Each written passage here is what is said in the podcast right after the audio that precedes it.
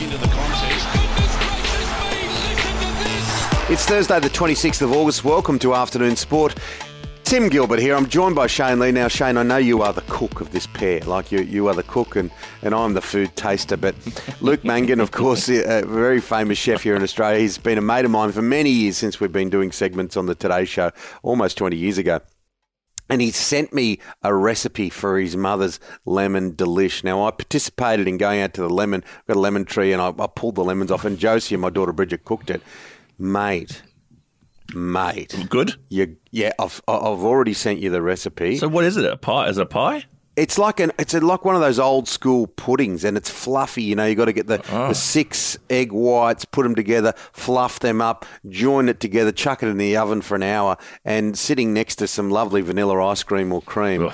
Oh, shit. Well, I hope you just pulled the lemons off. No, you didn't. Not like the movie American Pie, anyway. But I'm sure it was delicious. It was lemon delish, not apple pie. All right, today on the show, we've got a huge show. Of course, Gil McLachlan, it looks like the AFL Grand Final is going to Perth. Chris Judd joins the Hall of Fame. Todd Greenberg, interesting, the Cricketers Association, and this negotiation with Cricket Australia, where will all the money go? Plus much, much more.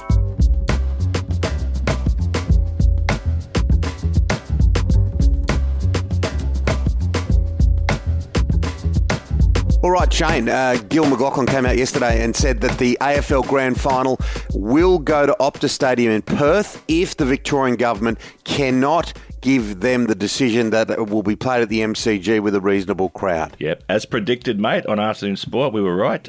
It will go to Perth. And look, the Melbourne Victorian government will not be able to guarantee a full house like they can in Western Australia. So the AFL Grand Final will be going to Perth, and which means they'll be coming back into Sydney, Melbourne markets prime time in the evening. Yeah, and they have to make that decision pretty quickly because we know that, you know, Western Australia's been out there on its own. It's very isolated. Their rules are heavy when it comes to what's been going on with the pandemic. So they have to get this decision done quickly because they need to allow all the machinery to be able to get to, because it's not just some game at a local park, is it? This is the showpiece of showpieces. It is, and as McLachlan said, it is the number one sporting event in Australia, in his opinion. So, it is a big show. But look, I think for a player to, you know, you may only make a grand final once in your whole career, but so to play in front of a full crowd is what you want to do. So, from a player's perspective, yeah, I would like to be going to Perth. Yeah, it will be, you'd almost say it's a lay down misere, wouldn't you, that it's going to have to happen. It's a brilliant stadium. It's amazing. We've seen State of Origin played there. We've seen lots of big-time sport now played at Optus Stadium, and it is a wonderful new generation sports stadium. So what about this Port Adelaide-Geelong game? Port Adelaide and, they snuck up a bit. I shouldn't say that because I'm sure that all the Port Adelaide fans, including Koshy and the gang, always knew where their team was. But for me, I was always focusing on Melbourne and Western Bulldogs. I knew Port Adelaide were up the top, but this is an interesting clash tomorrow night. Yeah, a very interesting clash, as you said, Tim. I think Geelong will get the biscuits there, but it will be a really real close one. Geelong obviously coming off the back of a frustrating loss last week, but this will be a big one. But Port Adelaide will push them, but I think Geelong will win. Okay, Geelong to get the chocolates there. All right, now, Chris Judd, what a career he had. He's entered the Hall of Fame. If you look at him, just extraordinary, the way he travelled from the West Coast across to Victoria. He dominated, didn't he, for maybe a decade? He did, mate, and one of the greatest midfielders to play the game. 279 matches, 228 goals, you know, one-time premiership player, 2 times Brownlow medalist, 1 time Norm Smith. Mate, he made the All-Australian team 6 times, 3 times as captain. A very, very good footballer, a great ambassador of the sport off the field as well. Yeah, Chris Judd into the Hall of Fame, and I suppose some of those choices just become lay-down misères, don't they, in particular sports when you've got legends. Now, let's talk about rugby league because there's a big game tonight. The Knights play the Titans, and the Knights have really started to hit some form, Mitchell Pearce being back and Kalen Ponga causing trouble. So, look, they'll make the 8, and they could cause some strife. The Titans are probably mathematically there, but the odds are that they won't. Yeah, I don't think the Titans will miss out. They're currently 9th, Timmy, so I think the Knights will be too strong. Ponga being the key. He is a footballer that can you know, with his own hands can change the whole game. So I think the Knights will win that one, and I think they'll win comfortably too. Yeah, that is on tonight. And, of course, we've got the Roosters and the Rabbitohs. We'll talk to Shad Wicker, of course, tomorrow about this one. But that is one of the great rivalries, isn't it? Roosters, Rabbitohs. And if you talk to players from either of these clubs in the past and they say, well, it's almost like a representative game. They hate each other. They hate each other. There's real genuine passion there. But I think this game will come down to goal kicking. And unfortunately, the Roosters have three goal kickers who are injured at the moment. So it's going to be an absolute close one. But I think the Bunnies... Craig Hodges will hate me saying this, but I think the Bunnies are going to win by 2 points. It'd be an interesting game, this one, the way that the Roosters have managed to move ahead with all the injury and the retirements that they've had. Trent Robinson just done an extraordinary coaching job. Now, Todd Greenberg, let's look at cricket. Of course, Todd used to be the boss of the NRL. He was a first-grade cricketer, so he was a handy cricketor. But he's taken over, as we know, of the Cricketers Association. And a story this week about how they are going to approach this next negotiation, because it's up in 2022, this deal between the Cricketers Association and Cricket in Australia, and what slice of the pie cricketers take. It was a blow up last time. There was, you know, there was virtually we were on the edge of a full blown boycott. Yeah, big time. Look, Todd Greenberg is the right guy for this job. He started his career at Cricket New South Wales as a cricket development officer, so he understands the game from the grassroots level upwards. Greg Dyer, who was his predecessor, I thought did an appalling job as the head of the Australian Cricketers Association. He was at loggerheads with Cricket Australia the whole time.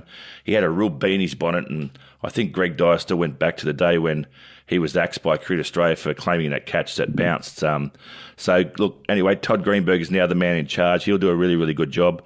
He understands the importance of shield cricket, and I think that he wants to make sure that's our breeding ground for future Australian players. He wants to broaden the pay rate for all players, and he wants to keep furthering the women's game. So he's got all the right ingredients there, and I think Todd Greenberg will do a fantastic job.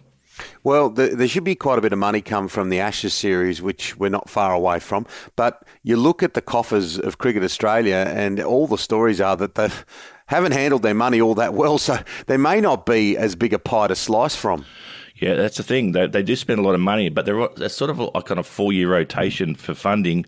It is always based around the Ashes. Every second year they play India, but they have a huge cost base at Cricket Australia. There seems to be like something like 500 or 700 staff there, so it's a lot of staff for only a team of 11, really, isn't it? Yeah, so it's going to be interesting, that negotiation. It always has some sparks to it, and if anyone's adept at doing it, it would be Greenberg, because he's had these negotiations from the other side of the fence, both with the Bulldogs when he was there, and then, of course, as he progressed to be the boss of the NRL.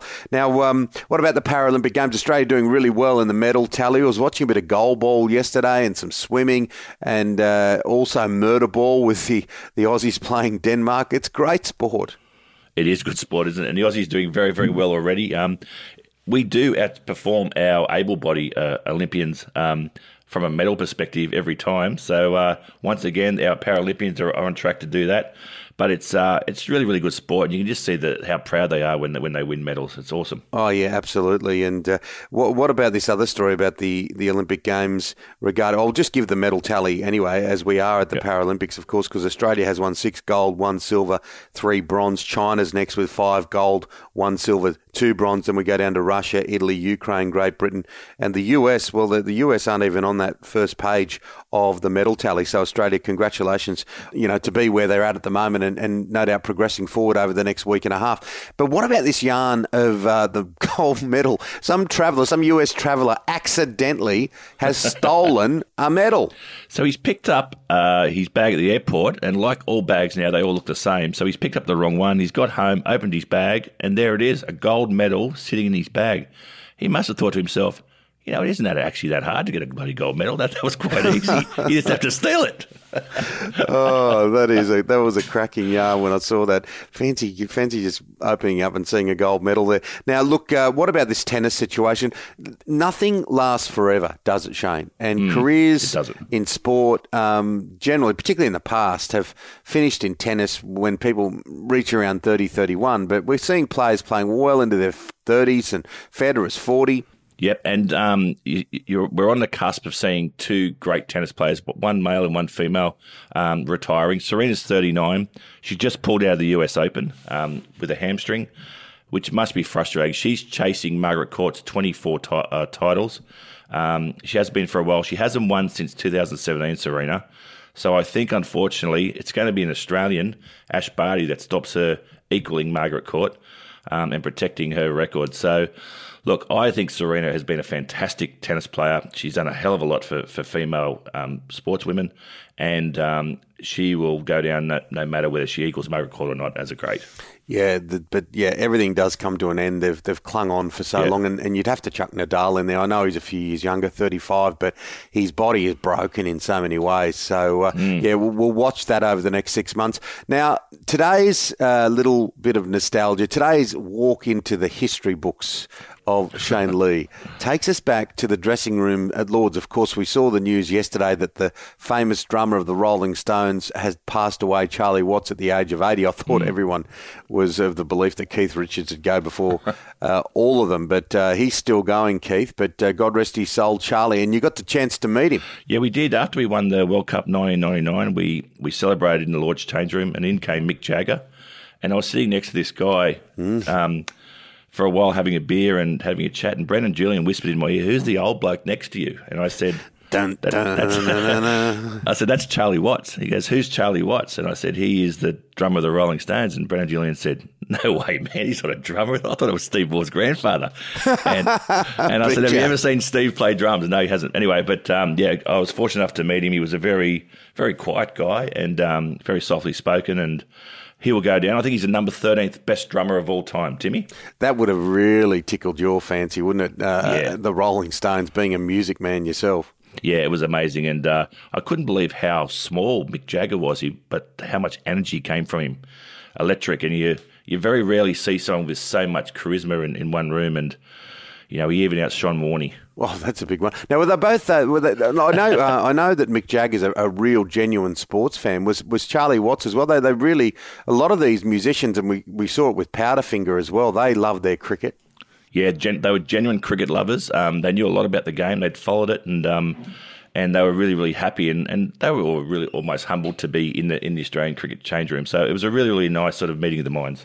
Well, what was it like being in the Lord's change room for us mere mortals that never obviously got the opportunity to be there? I've been to the ground, of course, but never into the dressing rooms and never played there. What's it like? You know, all those, you know, what are they? The egg and bacon ties and yeah. Well, you walk through the long room. It's where all the egg and bacon, the older members will stand.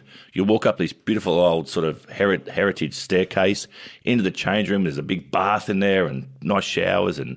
It's a well-catered-for lunch. And as you walk out onto the ground, you walk through the members with your spikes on through the long room. And they all say, "Good luck, we'll see you in a minute." And and then you walk off, but you really feel like you're walking through a place in history. Yeah, I heard the lunch is very well-catered-for there. Yeah, it's beautiful. Yep. Can you give us a bit of insight as we sort of whet our appetite on this beautiful Thursday? What kinds are they? Cut cucumber and chicken sandwiches? Are there warm dishes? Is there lemon delish? What is there? there's plenty of nice things to eat, mate. I found the roast beef was quite nice, but of course when you're playing cricket, Timmy, you've got to sort of curb your ways a little bit, mate. Yeah, sure. I'm sure you did. All right, Shana. That the Rolling Stones. The day that Six and Out met the Rolling Stones. That's a good one. That's it for Afternoon Sport today. Make sure you hit follow or subscribe wherever you listen. Big thank you to our sponsors, www.xblades.com.au. And of course, our wonderful producer, Mr. Dan McHugh. We'll be back tomorrow with your daily dose of sport. We'll see you then, guys. Take care.